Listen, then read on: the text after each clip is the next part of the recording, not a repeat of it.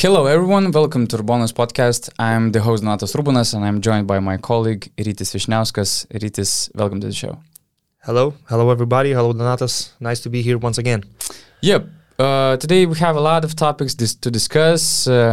Last week we were so happy about, we were so confident about Efes, but now this week we will talk about their collapse. We had a great game in Madrid, overtime drama between Milan and Real Madrid. Also, inspired by our colleagues Jonas Laksha's article, we will describe our, let's say, players who increased their stock this year the most. And as well, we have some other insights about last week's action. And just before the beginning, I want to remind you to subscribe us on basketnews.com YouTube channel, and as well as Urbonas podcast on major audio platforms such as Spotify, Apple Podcasts, Podbean, or whatever you're listening to our podcast. So to begin with, we actually kind of missed the fact that last week in Lithuania, we had two great coaches, Sarunas Jasikevicius and Zeljko Obradovic, visiting our country and coming to Kaunas and Lietkabelis. And actually, nobody expected that our teams will just bust their asses. Yes, indeed. I mean, Lietkabelis winning could have been expected, at least, because Partizan was after the Belgrade derby. They won it. Maybe they were a little bit hungover, I don't know. But Zalgiris beating Barcelona the way they did, it was really something unexpected. And we know how emotional it all was for Šaras. I mean, he had this talk show on Thursday with a huge audience, then the game on Friday. And actually, Jasikevicius admitted, maybe for the first time I heard him admitting that before the game he was a little bit anxious and he just wanted the game to start as soon as possible, because then you focus on basketball and not all on that emotional side of things. But I was so impressed with Žalgiris, actually, maybe for the first time this season. I know they beat Madrid as well, but it was a different context. And this time, as I wrote on Facebook, Edgaras Ulanovas was matching up with Nikola Mirotic for the whole fourth quarter, and there were five sequences in a row on offense and on defense where Edgaras Ulanovas just kicked his ass, and Ulanovas in some moments in isolation seemed like prime Jimmy Butler. Yeah, I mean, he was making off the dribble shots. I don't know. I don't know what he ate before the game. But you know, if Ulanovas could play like this all the time, he would be on the same shelf with guys like Lucic or Kalinic. It's just that Ulanovas has like 3 or 4 games like that during the season, but then he has a lot of mediocre performances at the same time. But I'm really happy for Žalgiris guys, for Coach Dovts. First of all, I saw that they are without Tyler Cavanaugh, so I really thought, how are they going to defend Nikola Mirotic? They put Jankunas on him in the beginning, and he's just too slow. It's impossible for Jankunas to catch Mirotic in the perimeter. I loved Tyrese Rice tweet the other day, because I think that somewhere Jankunas was mentioned, probably EuroLeague posted something about Jankunas and having another crazy number of his career, and Tyrese Rice was surprised. Oh, he's still playing? Yeah, he's still playing. He's defending Nikola Mirotic. But it was really impressive how this one of the bottom EuroLeague teams, still dealing with some injuries, played quality basketball against the best team in the league. And this once again shows that there are actually no easy games in the EuroLeague. Even teams like Žalgiris or Panaikos might have a night where everything's falling for them, where the effort is there, where the energy is there. You saw how Josh Nebo was fighting. All these guys were fighting for every single 50-50 ball. He grabbed 3 offensive rebounds over Brandon Davis' head, and he just dunked the ball so hard. It was probably the best picture of the game. I mean, because Barca, they were off. They didn't put enough effort for the EuroLeague game.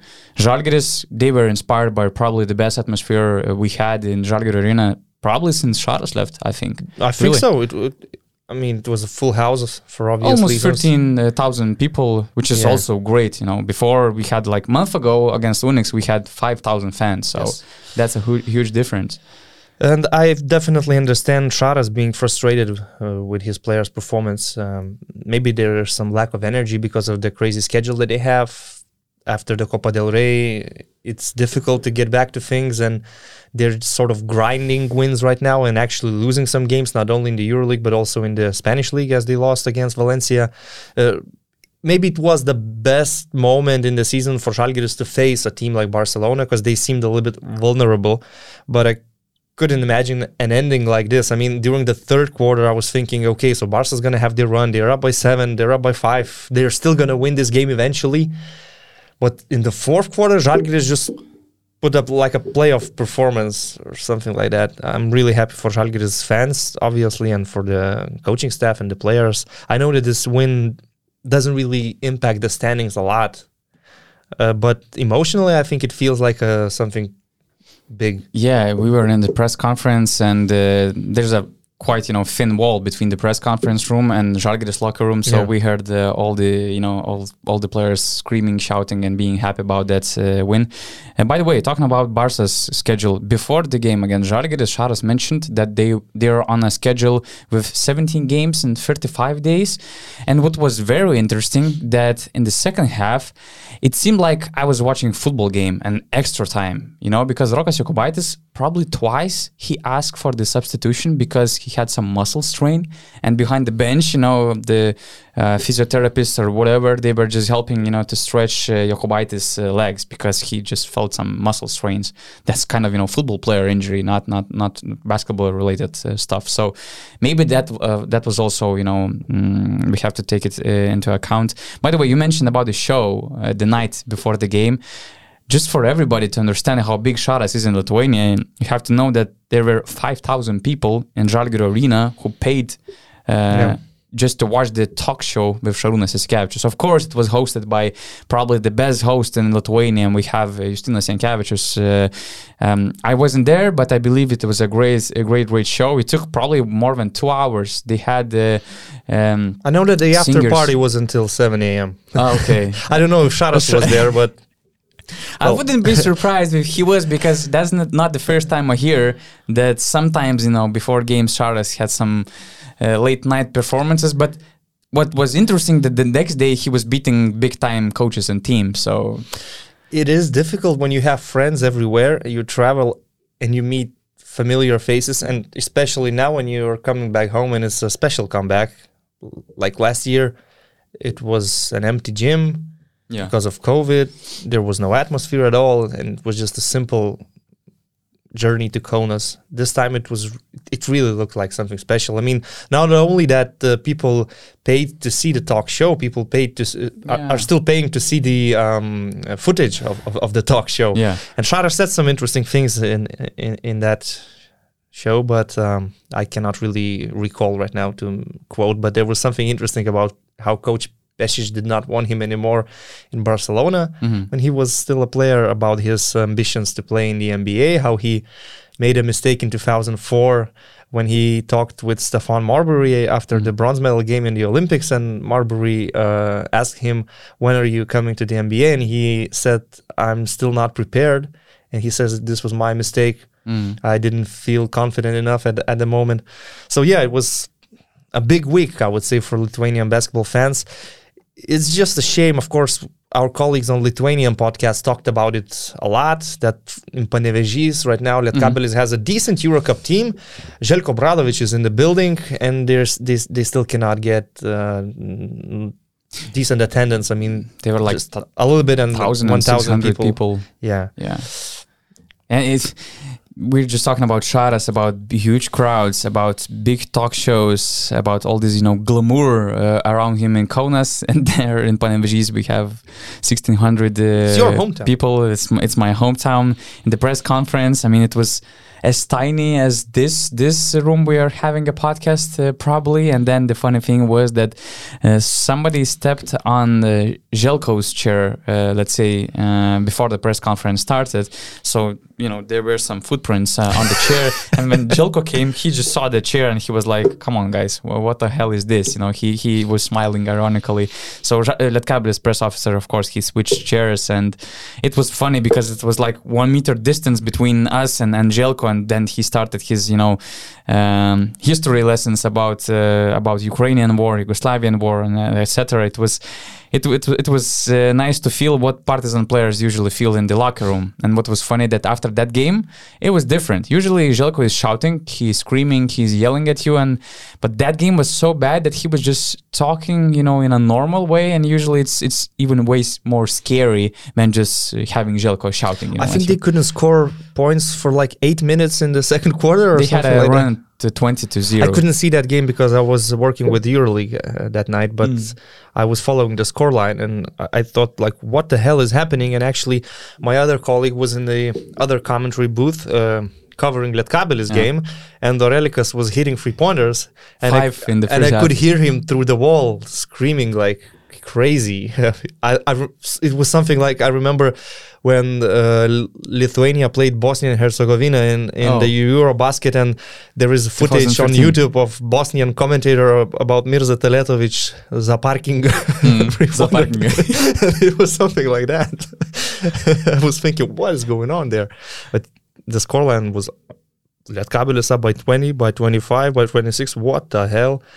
Yeah. I'm super happy for Nenad Čanak because he's a former captain of Partizan, and he was also a head coach for a few months in Belgrade.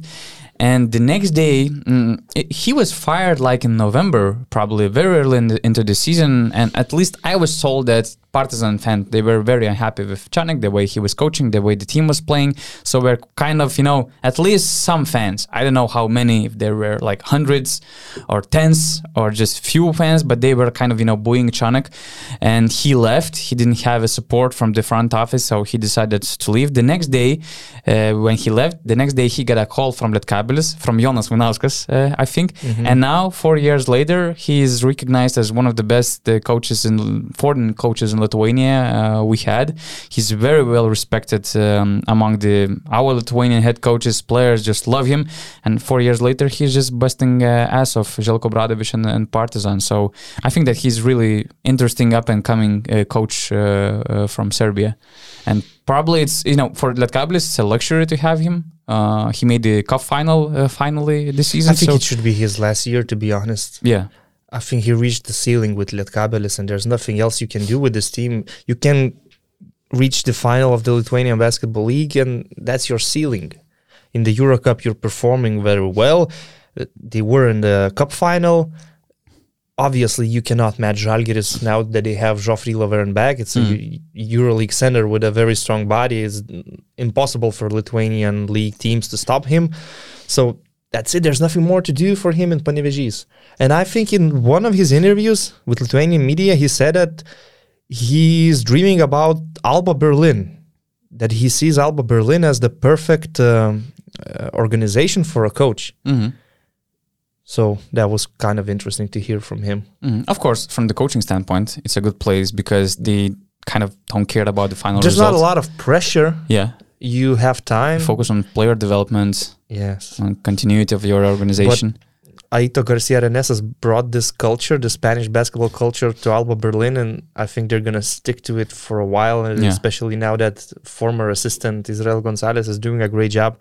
Actually, in some of our podcasts, we mentioned Alba Berlin for a few times. We're not going to talk about them as a separate topic, but I just wanted to say that I saw them against Olympiacos, another great win for them against one of the elite EuroLeague teams. And I don't know if we have any Alba Berlin fans listening to our podcast. I hope we do, and they might respond to it. But from what I'm seeing, like I said, Aito Garcia Renes has brought this culture to Alba Berlin, and it just seems a very positive team. Everything about them is positive. The players are very positive. The coaching staff is very positive. The fans also look very positive people.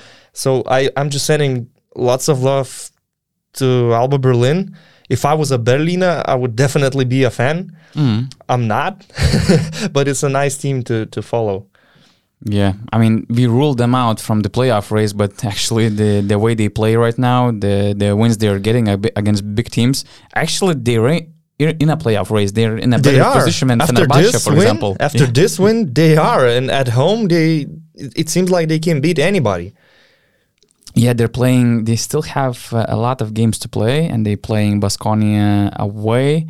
Barca, Zvezda home, Fenerbahce and Efes away, Panaikos at home, and Monaco away. I mean, it's a tough schedule, and once again, we could predict that there's no chance that they will make the playoffs, but I just wish them to surprise us all as they were doing it all season long. I think for them, being in contention for the playoff is already a win. Yeah. It's already a big achievement. They're ranked 10th right now. I mean, they're matching Fenerbahce and Baskonia, who are also on 9 wins, but they're exceeding expectations for sure. Yeah, and to finish this up about Zeljko, I wrote an article about him the last week. I talked with Zoran Savic, the GM of Partizan. I talked with a few Partizan players, and it's we know Zeljko Obradovic very well. He's coaching over 30 years. He won 9 EuroLeague titles. He participated in 64 titles. And he still manages to surprise his fellas. For example, when he came to Partizan, his idea was to sign all 12 Serbian players. And of course, Savic told him that it's just impossible in Zeljko, because it's not like it was 30 years ago when they won the EuroLeague with only local players. And what was funny, that players, they were so surprised because Zeljko sometimes he steps in the practice and he do some plays like full speed. He runs through the screens. He shows how his players should play, and he does it in a full speed. And even Savic said that 30 years ago, I mean, Zeljko has more energy when he had 30 years ago when he was coaching Zoran Savic in Real Madrid in 1995. So that's just crazy, Zeljko Obradovic, and how much love he has for his team Partizan, and of course for the game of basketball. But he's having a tough time, and it's going to be an interesting season for them. Okay, let's start about other big coach we like, Ergin Ataman. By the way, I interviewed Dante Exum last week, and he also said that his favorite moment, or let's say most shocking moment of the season, was just sitting here and waiting for Ergin Ataman to leave the court. He said that we're just sitting here for 10 minutes, and he's not going anywhere. When he was ejected in Palau? Yeah. So it was a good show. Now he's in trouble. I mean, as I said, they were confident. I mean, we were confident. They won 4 or 5 EuroLeague games against good teams. They looked confident. They played great basketball. And now we see this against Baskonia, -13, against Monaco, -22. The statement before these games was that they are going to fight for top 4. No-brainer. They have home court advantage. Yeah. After these 2 losses, I think home court advantage is out of the question, even though you cannot say it's completely impossible, but it makes it very, very, very difficult.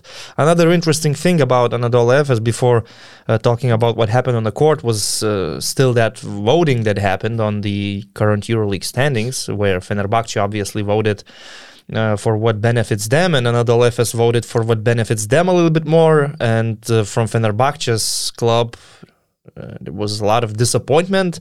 Then Ergin Ataman actually came out and said that he is a big supporter of Turkish basketball, not only Anadolu Efes, and he wants to see both teams in the Final Four, Fenerbahce and Efes, but it was not Ataman voting on this, so very interesting, really. I mean, this Anadolu Efes Fenerbahce Istanbul rivalry doesn't seem like a real rivalry, because it's not Galatasaray or Besiktas with football fans, but things like that add a little bit more tension, I believe, between the 2 Turkish clubs. Yeah, maybe, Ergin is in a safe and comfortable position because he knows that they have an upper hand over Fenerbahce. If they're kind of derby, if their matchups were a bit tighter, like it was before when Fenerbahce, they were a way better team. Maybe he was talking, in a different way. Now he feels that he's better than them, and why not to help, another Turkish team? Maybe that was also a point. To be fair, we heard Ataman's interviews for the past 3 or 4 years in the EuroLeague, and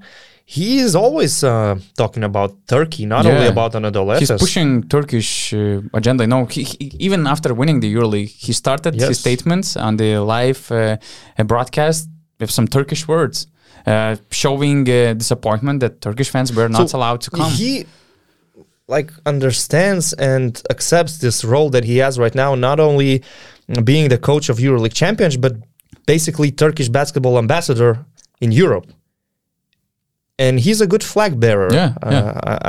I'd give a lot of respect to him for that. We make fun a lot of times. We make fun of him, but he also brings a lot of good things, and he deserves a lot of respect. I mean, these are just jokes and friendly banter. For example, my impressions of Ergin Ataman is just friendly. I mean, I don't really want to offend him. He's a great coach and an interesting person. But now talking about those two games, I saw both of them in detail. And, well, first of all, what happened against Baskonia, I definitely thought it will not happen again in Monaco. Against Baskonia, everything started really well. Shane Larkin was going for the three-pointers record, which he set by himself. He started on 5 from 5, I believe, and they were leading at a halftime by 7. It didn't look like they are in trouble, to be honest. However, that defending in the second half was terrible, below par, I would say. They couldn't control Wade Baldwin at all. They were always allowing him into the paint, driving to his right hand, and a lot of easy points for Baskonia, three-pointers in transition, Giedraitis shooting from his sweet spots, Costello, and all the other guys. Even Rajeste was killing them. Even Sander Rajeste had 11 points in the fourth quarter. For the young Estonian, it was his best game of career so far. And Efes had trouble because of their centers. They were all on both on four fouls, so Ataman had to trust Petrušev once again. And Petrušev, again, when he's on the court, he might give you some points from pick and rolls. But then on the other side of the court, the opposition is so happy to see him and to attack him.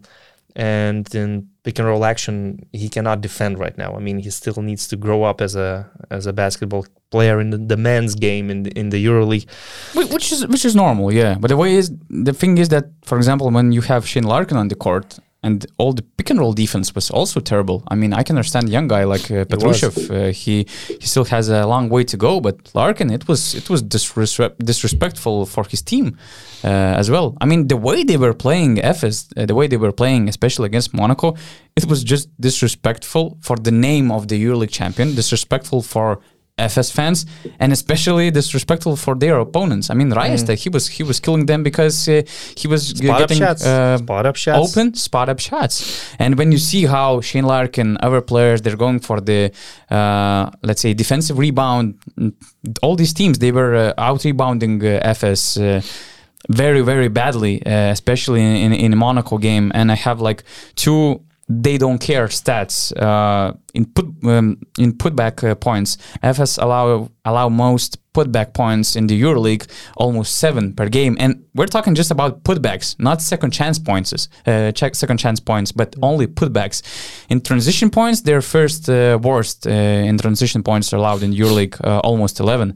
That tells a lot about the effort they put and actually they don't put on the court.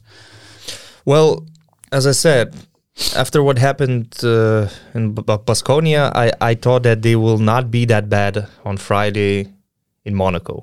I mean, okay, it was just one-off. It happens to Anadolu Efes. We know that they sort of have this NBA regular season type of approach, even though I don't accept that in the EuroLeague you can approach this like NBA regular season with 82 games where losing a couple doesn't hurt you. But it is what it is for Efes. They are like that. Sometimes they want to play, sometimes they don't. But after such a terrible performance in Vitoria, I wanted to see a response. In Monaco, it was even worse, actually. Mm-hmm. Shane Larkin had his worst career night, 0 points. He was not on the court for last 15 minutes of the game, I believe. Ataman was so frustrated with him. Yeah, I was even told that there was something, verbal conflict between Ataman and Larkin, which is quite understandable when your main guy is having that kind of night. One stat that tells me a lot, actually. Monaco scored 102 points with only 18 assists, which means the one-on-one defense in this game was as bad as it gets. They were always allowing Paris Lee to his left. They were always allowing Mike James to his right, to his left. He was basically doing whatever he wants. Dwayne Bacon, who is not known for his ball distribution, had the luxury of making career-high 7 assists. because it was so easy to make a lap for Donta Hall or anybody else in this particular game. So the one-on-one defense, the individual defense in this game was shocking. Yeah, second chance points, 18-2, points of turnovers, 22-4. I mean, that's... And the worst thing is that after two quarters, you're already down by 11, and Ataman in the interview says those things that you can expect. I mean... Second chance points are a big problem for us, and individual defense. Yeah. And in the second half, we will try to be more aggressive. They were even less aggressive in the second half. And he was very right saying that we are just walking on the court. Yeah. But I didn't see any reaction, not only after Baskonia's game, but at the same time in the second half. And it's just really surprising. I just thought that after winning the cup, they kind of regained the momentum, the focus, and they were playing more or less like, something like that championship team from the last season. But this week showed again that Efes, they're just unpredictable, and it's very tough to trust them. I mean, when you're defending like this against a very talented Monaco team, it makes Alpha Diallo look like Kawhi Leonard and Mike James like Damian Lillard. And you cannot do anything to stop them. And another thing, obviously, is not only they lost the game, they lost the points difference to a team that is really close in the standings. Monaco lost in Istanbul by 21. And after the game, when they won by 22 eventually, Mike James admitted that usually before the game, in the second part of the season, if they lost the first head-to-head, he's checking the points difference. This time he didn't even bother looking because he thought, like, in Istanbul we lost by 40. And 3 minutes until the end of the game, he realized that we cannot only win the game, but we can also take the points advantage on Anadolu Efes. And to me, it seemed that Ergin Ataman actually didn't know this as well, because when there were 5 minutes left in the game, Vasilije Micić made an end-one play. He made a free throw, and he was substituted by Tuncer. And also, Boba was substituted by Balbay. And this is me thinking that it's a white flag. It's a white flag. Well, the game is over. Now we're going to have those trash minutes. But after a minute, I believe it was like 18-point game or 20-point game, Vasilije Micić is back on the court. And he's again playing with his strongest lineup. So Ergin Ataman, maybe he realized himself, maybe the assistant coach said to him or one of the players that, look, obviously we're losing the game, but let's still focus on this points difference. And in the end, they even lost that. Somehow fouled Mike James on shooting a three-pointer. It's just... And he made all those free throws. Ended up terrible, but I have to say that they deserve that. They deserve that kind of outcome of the game. And it was also funny hearing Saša Obradović. For Monaco, it was their 11th victory. They're very close to the top eight. And first of all, he said that probably this was the best game for us so far this season. And I agree with that, because I saw effort on defense. For the first time, actually, I saw Monaco really defending as a team. Yeah, and they managed to keep the intensity for all 40 minutes. Yes. I didn't see any breakdowns of their game. We know that offensively they have enough talent, but the defense is the big question. And in this case, they were defending very well. Obviously, they didn't stop Vasilije Micić, but who does? Nobody stops him. But the other guys were sort of locked and couldn't do much.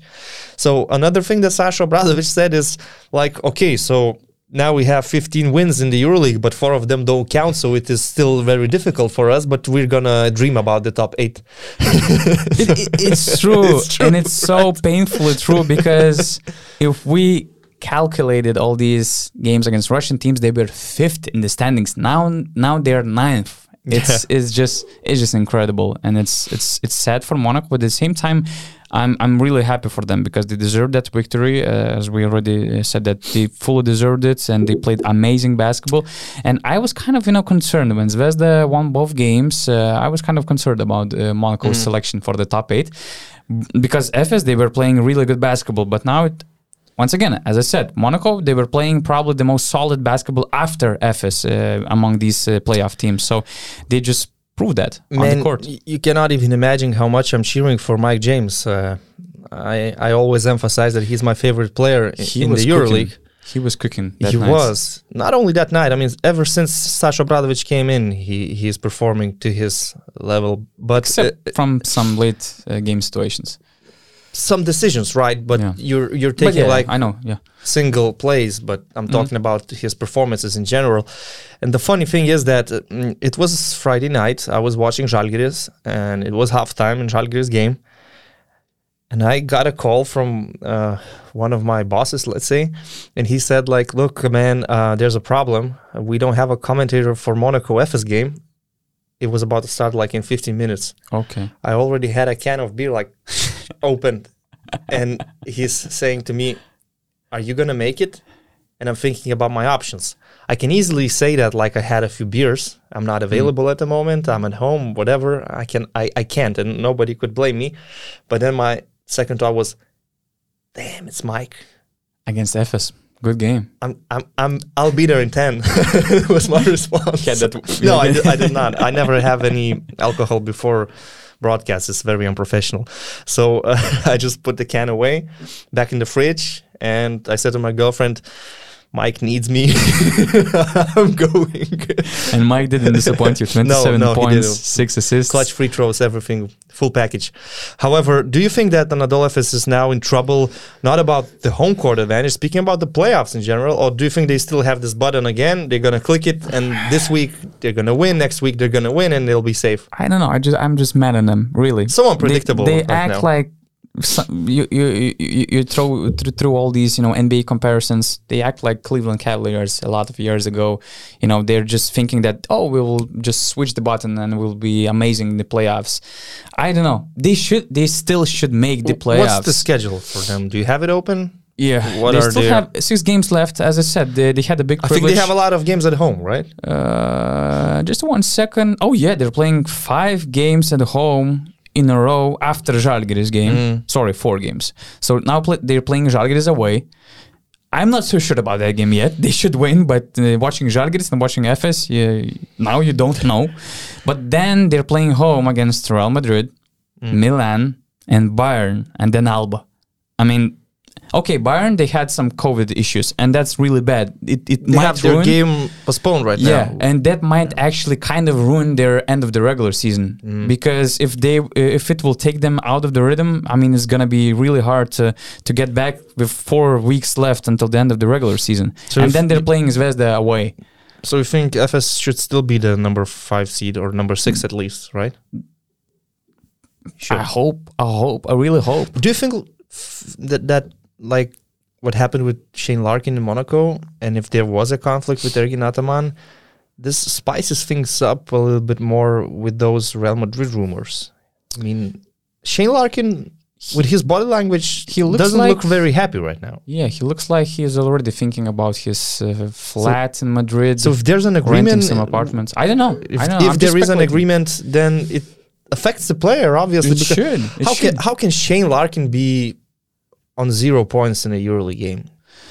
Even on bad days, he at least hits a couple. And if he has an agreement, he kind of put himself in a comfortable situation. He has kind of nothing to lose. Okay, this season, could end up in a kind of disaster. But then, when you know that you have a good deal with Real Madrid and you're going to Spain the next year, that's not a bad option. And if you want to end the season as quickly as possible, if you hate your coach, if you're kind of tired of your teammates, maybe he just doesn't care. I don't know.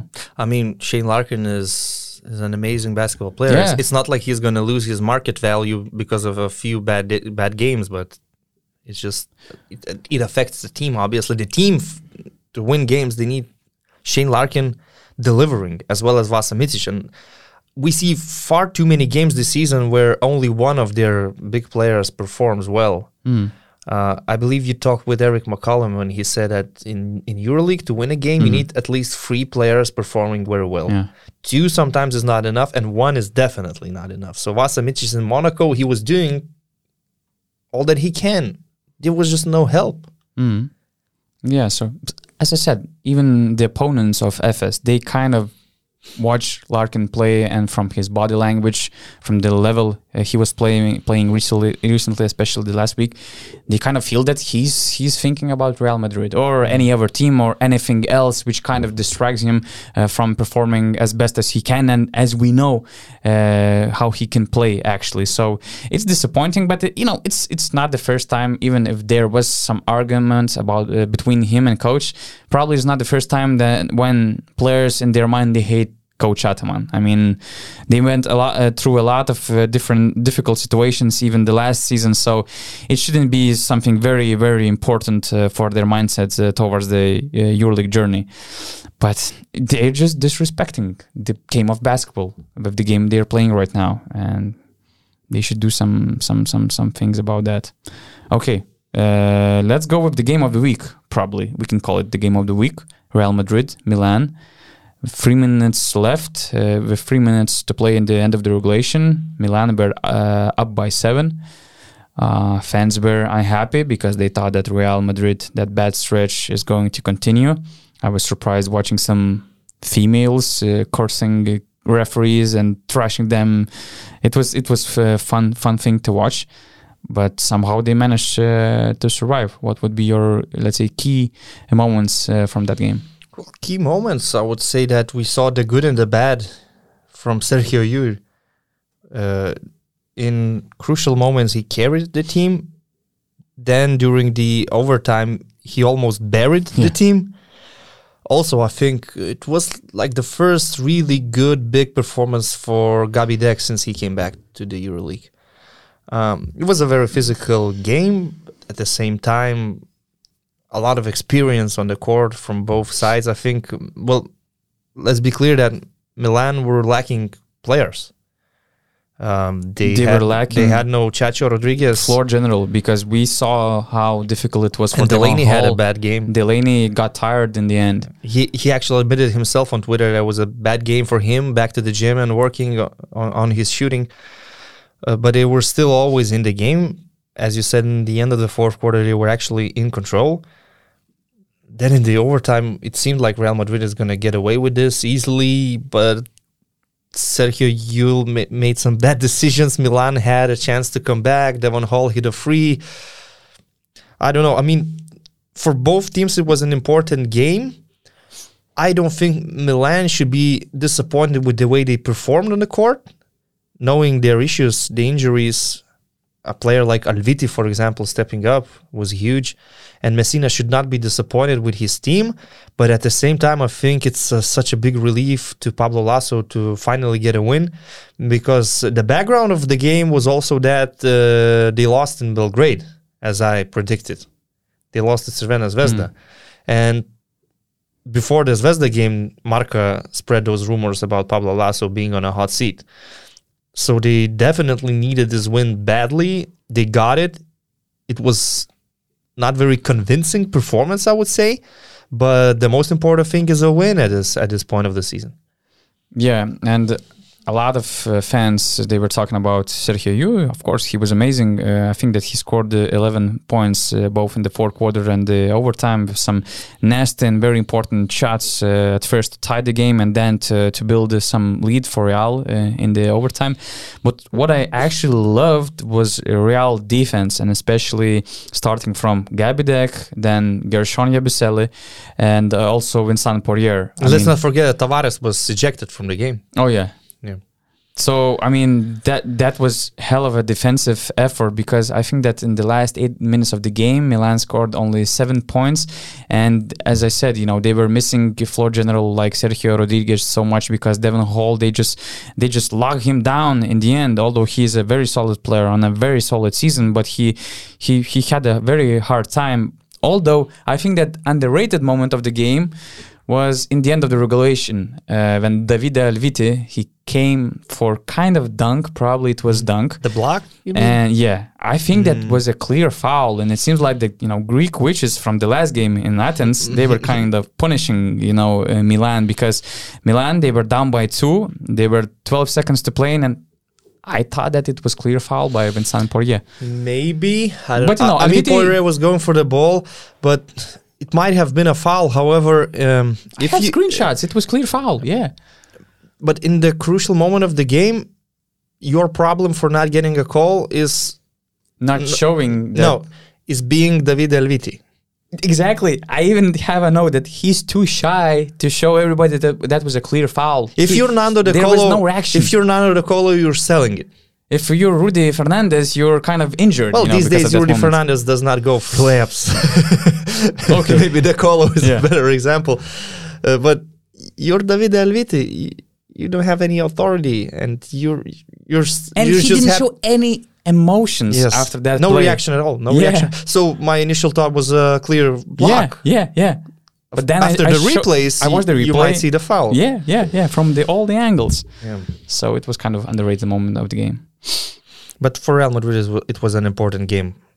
However, I've mentioned the Zvezda game, and Zvezda did what I predicted. They won both of their home games this last week against Real Madrid, and as you could have expected against Maccabi, even though it was not that easy against Maccabi. But against Real Madrid, it was a very ugly game of basketball. It was so hard to commentate the game and to actually focus on the game.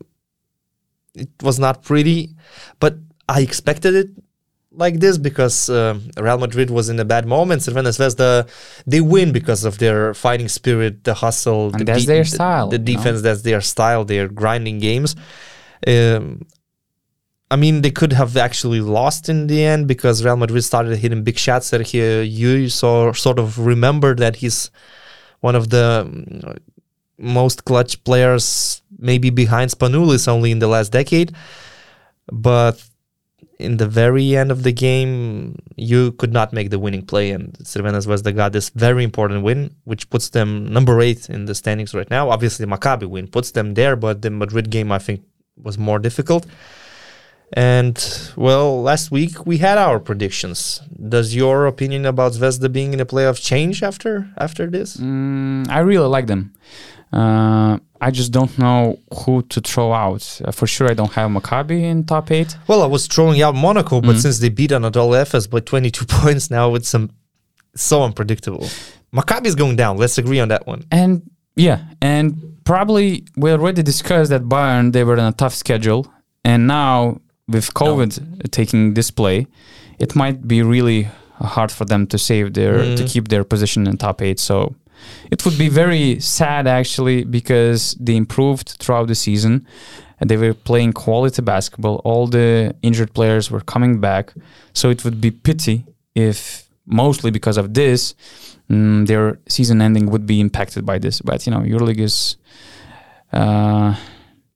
It's very tough beast. At the same time, with Russian teams in, nobody knows if Bayern was in the mix for the playoffs. So it is what it is. My 5 cents for the last week's EuroLeague action goes to the decision which was taken off the court, actually, because probably a lot of people missed this out, that Fenerbahce and the Maccabi game was rescheduled, right? And it was rescheduled to April 13th. The end of the regular season is April 8th. And we have playoffs in April 19th. So basically, we're talking about now Maccabi, they're in the playoffs, and Fenerbahce, they're chasing that position. Mm-hmm. And basically, we're talking about the scenario where with all these teams in the mix, I mean, between 5th and 9th place. This game might be the decider. For a lot of matchups in the playoffs. It might be the decisive game. And it might be decisive games for both of these teams, but at the same time, for the playoff matchups. Yes. So if I'm Barcelona, Real Madrid, and I'm seeing this situation where I don't know who I'm going to play against with 6 days left until the playoff start, I'm pissed, really. I mean, it goes according to rules, because in the regulations, it was said that games might be rescheduled no later than April 14, and, having this COVID situation, it's kind of logical to give more space and more windows, but at the same time, you should give all these windows before the end of a regular season. And Maccabi and Fenerbahce, I completely understand them. They want to avoid having 2 games in a week and postponing this game in a situation where you will have to focus only on that game, not for a long trip, let's say two away games in 3 days. It's of course, it's good for them. But for the league, I'm not so sure if it's good and if it's fair for these top seeded teams. Well, it brings a lot of uncertainty. I agree with you, but these COVID postponements is such a force majeure situation that it's kind of becomes too difficult to put all the games in the calendar before the deadline. But they had a couple of windows, you know, to reschedule it later. But I didn't really think about that actually. Yeah. Now only that you've mentioned it, I realized the situation. Of course, for example, it's very realistic that both Maccabi and Fenerbahce, this game might have no point at all for the playoff classification, for example. But you know, if not, if four teams will be in the mix and one win will decide not only positions in the top 8 but also the actual playoff teams, that's just crazy. Okay, and let's go with the last part of our podcast, right? All these our top selections for players who improved their stock the most this year. Who would you go with? Who would you start with? Well, the first name that I want to mention is Maudolo. I already talked a little bit about Alba Berlin, and Maudolo is finally becoming consistent, and the level that he's playing in right now makes him an attractive option, I would say, to the very best EuroLeague teams. This last performance against Olympiacos last week, what a night he had. He looked unstoppable. He has basically all the skills, playing 1-on-1, playing 2-on-2. He improved his decision-making. Now he looks more mature than he was when he played for Bamberg or even Bayern Munich. He's having his career season. His numbers are amazing. His two-point shooting percentage is 52. Three-point shooting is 46.5%. He's adding some more assists to his game. He's scoring almost 14 points per game. He's a combo guard that is very difficult to guard, to defend, I mean. Mm-hmm. When he's having a night like this against Olympiacos, you can put Dorsey, you can put anybody, walk up on him, no one can stop him. He is playing at a very high level right now, and I don't know his contract situation with Alba, but if he's a free agent, he could have some lucrative offers, in my opinion. Yeah, what's interesting that he never played outside Germany. And he played for all the big German clubs, Bamberg, in EuroLeague. Bayern and Alba. He is almost 30 years old. 29, right? He signed a 2-year extension in last summer. So his contract was extended until 2023. But if he would be a free agent this summer, definitely his value especially would increase twice. How tough the point guard market is in the EuroLeague. I wouldn't even call him like a true point guard. He's, like I said, a combo guard, but it depends on the coach what he needs. But at the same time, how many true point guards we still have in the EuroLeague? I could see Maudolo on many EuroLeague teams, actually. Oh, yes. I could see him on many EuroLeague teams as an improvement, actually. So the main question was always, when his name popped out in the discussion between the GMs, if he can be consistent, because the consistency was the problem. This year, he's very consistent. For the first time in his career, he's having a very consistent season. And when I'm thinking about the teams he could improve, for example, Maccabi, adding Maudolo would be an improvement, in my opinion, because they were kind of disappointed with Keenan Evans, with Cameron Taylor and some other signings, and Maudolo playing at this level would complement Scottie Wilbekin a lot. So there's just one option, but this is the first name that comes to my mind, actually, when we're talking about these players that increased their value.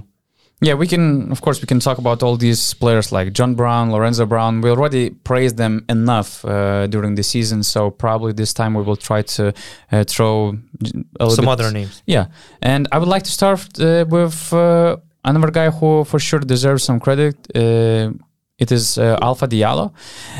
He's averaging almost 10 points per game on 38.3 point shooting, 4.6 rebounds, including 1.7 offensive rebounds, 1.8 assists, 1.3 steals, and almost 12 performance index rating. He's fourth best in Monaco per plus and minus. And what was interesting that offensively, when he's on the court, Monaco scores almost 12 points more per 100 possessions when he's not playing. But the main thing is that I was so surprised to find out that he is getting only 160,000 euros for this season. It's a bargain deal. It's a steal for sure. He's one of the lowest paid Monaco players. And I thought that maybe it was also impact because, if you remember, he signed with Panaikos.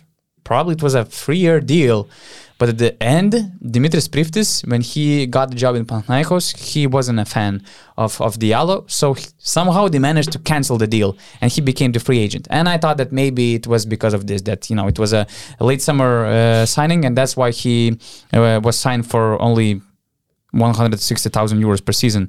But it seems like it's not, because from what I've heard, that the deal with Panaikos was also something under 200,000 euros. So it's a steal, because the way he's playing, especially the way he can play in defense and how he impacted defense, especially in the game against Efes, for example, with a lot of deflections, steals. I think that he had a career-high game against Efes.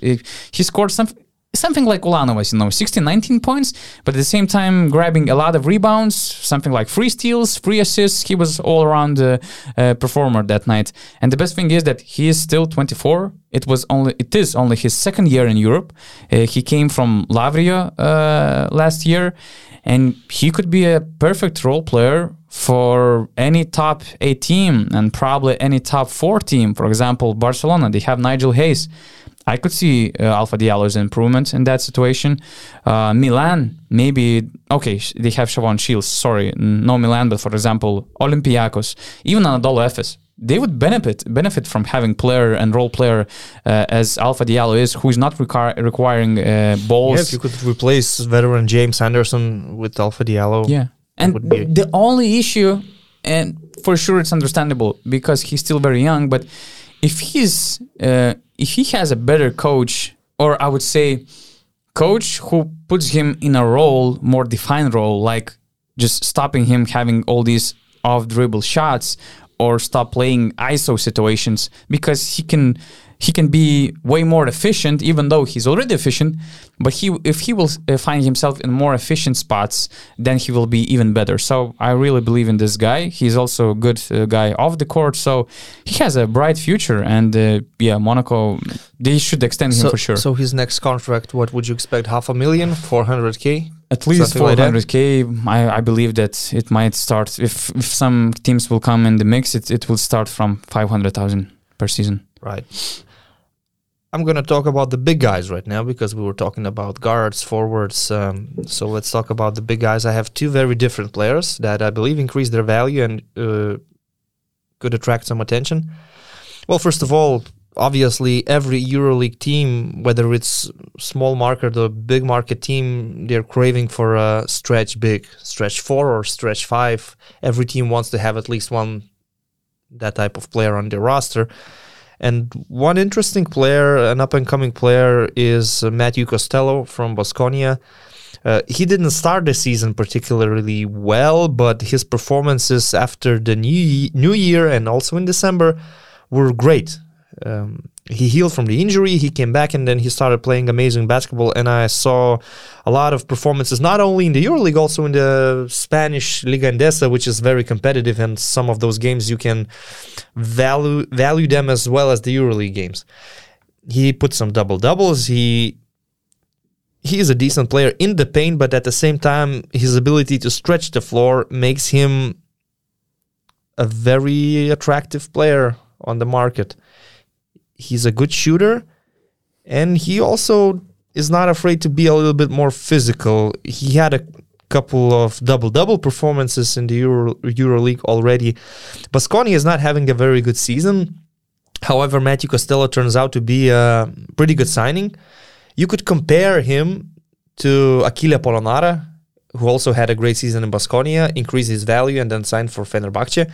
And Costello right now, he's putting numbers like 9.3 points per game, 5 rebounds per game, almost a block per game. When I saw him for the first time in the EuroLeague, I thought that he's too soft on defense. Mm-hmm. But eventually he figured it out, and he doesn't seem like he's so vulnerable defending and even protecting the paint. So a stretch 4, a stretch 5, he can play both positions. An interesting player. He reminds me a lot Tyler Cavanaugh. Actually, they're both 28. They're coming from island teams. Costello played in Gran Canaria. Cavanaugh, he's coming from Tenerife. Yeah. They're both stretch fours. They both had a kind of difficult beginning of the season. You mentioned all the drawbacks of Costello. It kind of fits to Cavanaugh, and he improved a lot during the season. He's also a really great guy, and yeah, they're very, very similar players. They both play in the NBA before for some stretches. So Costello has Ivory Coast nationality. He played for the Ivory Coast national team, which is interesting. That's a big advantage for him to stay in the ACB. And he is on the same court with Alec Peters. His jersey number is 24. Alec Peters is 25. They both have a beard. Sometimes it's impossible to figure out who's who.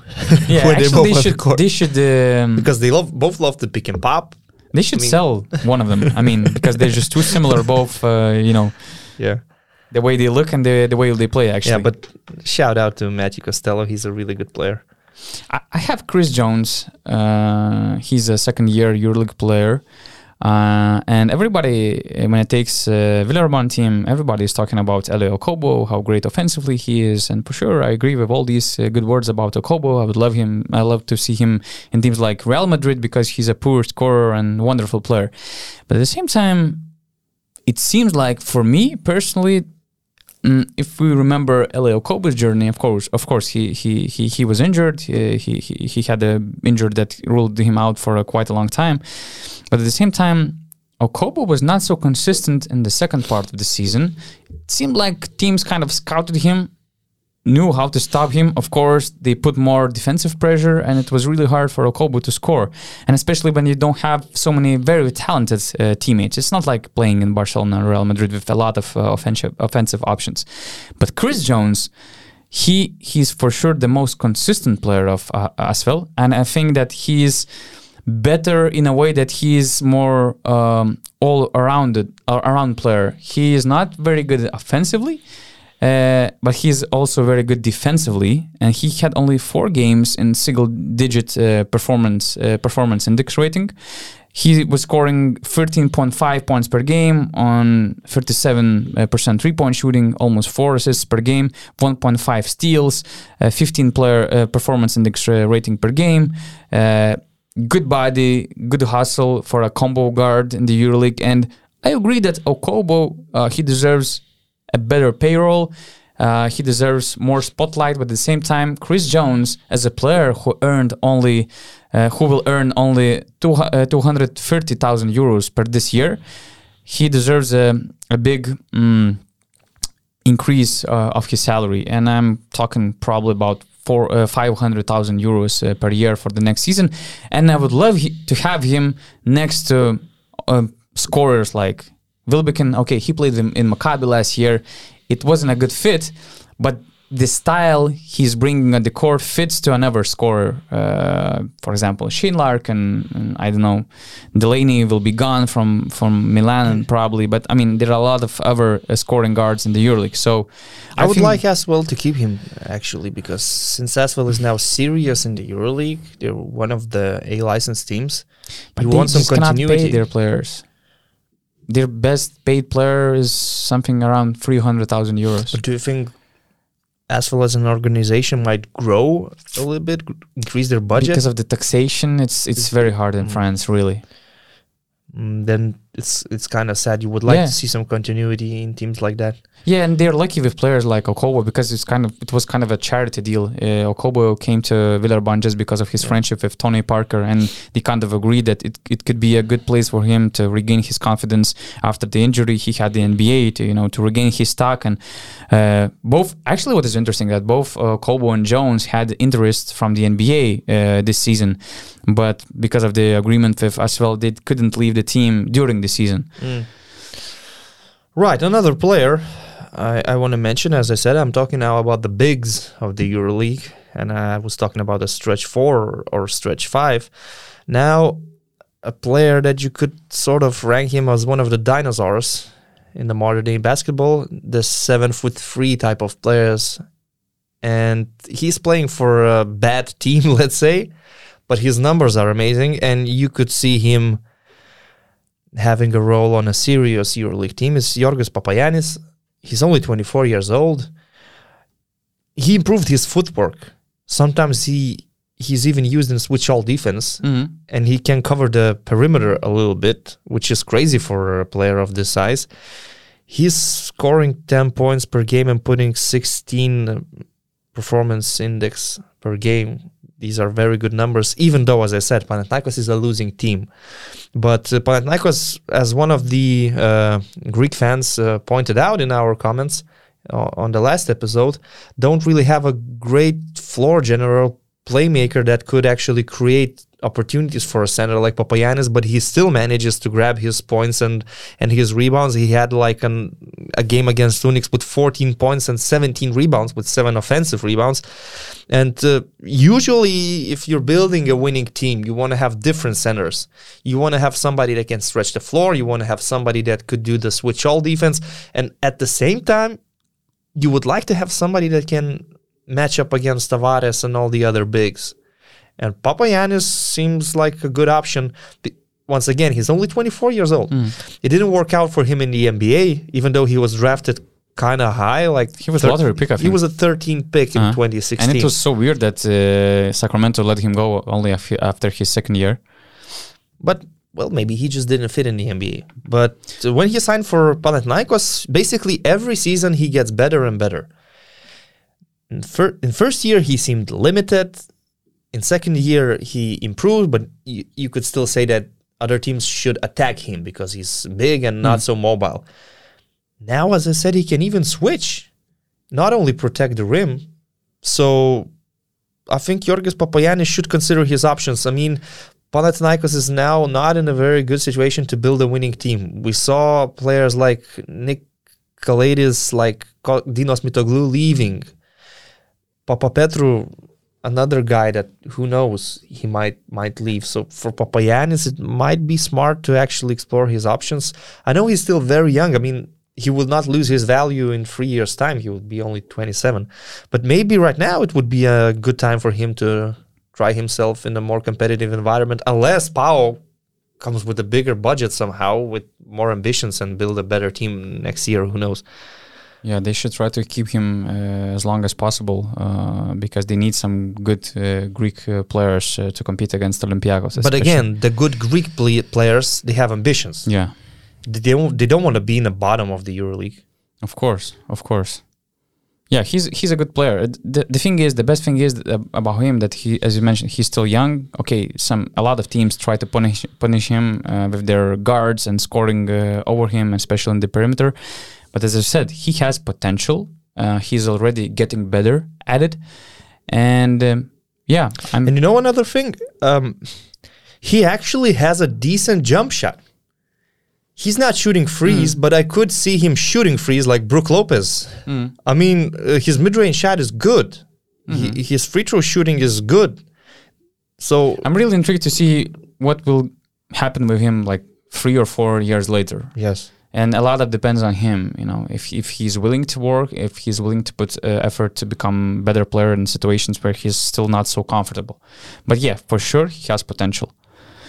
Who doesn't have that much potential, but who's really having a great year is Augustin Rubit, who turns 33 this year. The thing why I have him on my list, I mean, he's pretty well-known mid-level EuroLeague player. He already played for a few EuroLeague teams, from Bamberg to Olympiacos, Zalgiris. Now he's in Bayern. But I don't see many people expecting him becoming such an important part of Bayern team this year. And we're talking about Bayern, who are currently at 5th seed in the EuroLeague standings. And Rubit, he's scoring 10.4 points per game on efficient 50% 2 points and 36% 3 point shooting, 4.8 rebounds, 1.6 assists, and almost 12 performance index rating. He's third best scorer after Lucic and Hillard. He's third best in efficiency after Lucic and Hillard. He's fourth best in by plus and minus. And what is interesting that with him on the court, according to Bibalytics, Bayern scores almost 7 points per 100 possessions, and their three-point shooting improved by almost 8%, which is incredible. And what is also what tells a lot about Augustin Rubit, what he brings on the court, is that Bayern's defensive numbers, they improve by 8.3 points per 100 possession. So he's all-around player who is a very good teammate. I mean, everybody who played in Žalgiris last year, I mean, he just proved that he's a very good glue guy in every team. The problem with him was that Žalgiris opted out of his contract last summer. He had the 1+1. His salary was something around 450 euros, as I've been told. And probably Žalgiris looked at him as too expensive to keep for the next year. And then they signed Tyler Cavanaugh. Maybe Schiller wanted a little bit different player. So the thing is that they opted out of his contract quite late. His agent also left the agency. He went to the NBA, and the market was not really good at that point of the summer. So he signed with Bayern for around 200,000 euros, but for sure he deserves more. He just proved that he still has a lot to offer on the EuroLeague level, and I can see him providing on a lot of good top 8 teams. And the thing is that, he should be 400,000 or 500,000 euro player the next season. For example, Monaco, they have Will Thomas. They signed him for almost 450,000 euros. He's like 35 years old. Yeah, and I can easily see Monaco signing Rubit, to play Will Thomas' role, for example, and to get him to get his paycheck.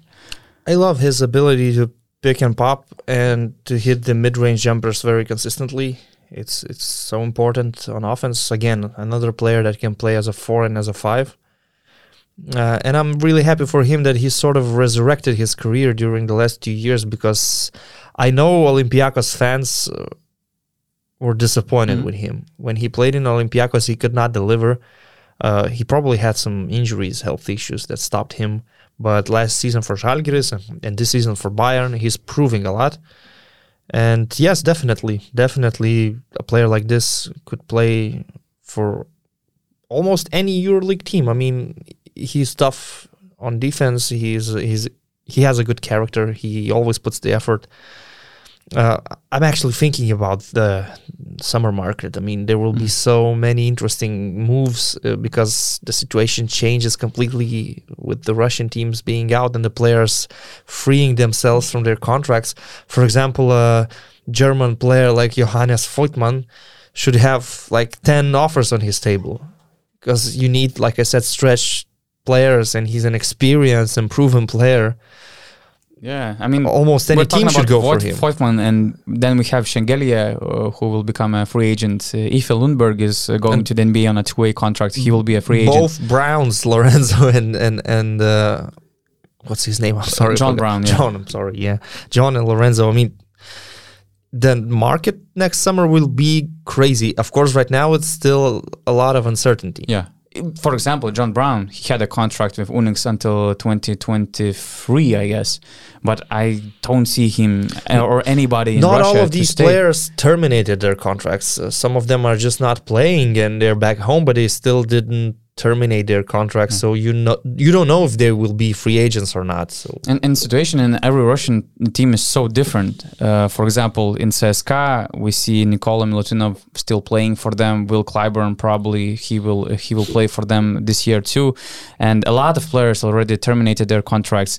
We have Unix with Maria Hezonia still playing, OJ Mayo still playing, and a lot of Americans like John Brown, who I'm hearing that he might not come back to Kazan this year. And then Zenit, they're bringing almost all players they had this year, and it seems like they're coming back for the VTB season. So it's very weird, although there are already some rumors coming from a lot of different areas that there's a feeling that Russian teams might be suspended for the next year as well. So that would be a hell of a game changer, because only calculating the payrolls they spent this year, it's already about around 40 million euros. That's crazy money. And that will impact the market. That will put a lot of interesting players on the market. The salaries should decrease as well. And, you know, it's maybe it might be better for a lot of EuroLeague teams, but at the same time, a lot of players might go to China, two-way deals in the NBA, even the places like South Korea. The Euro Cup might be stacked next season. I mean, because not all of these good players fit in the EuroLeague. The rosters are limited. Mm. Man, what's Kevin Pangos up to these days?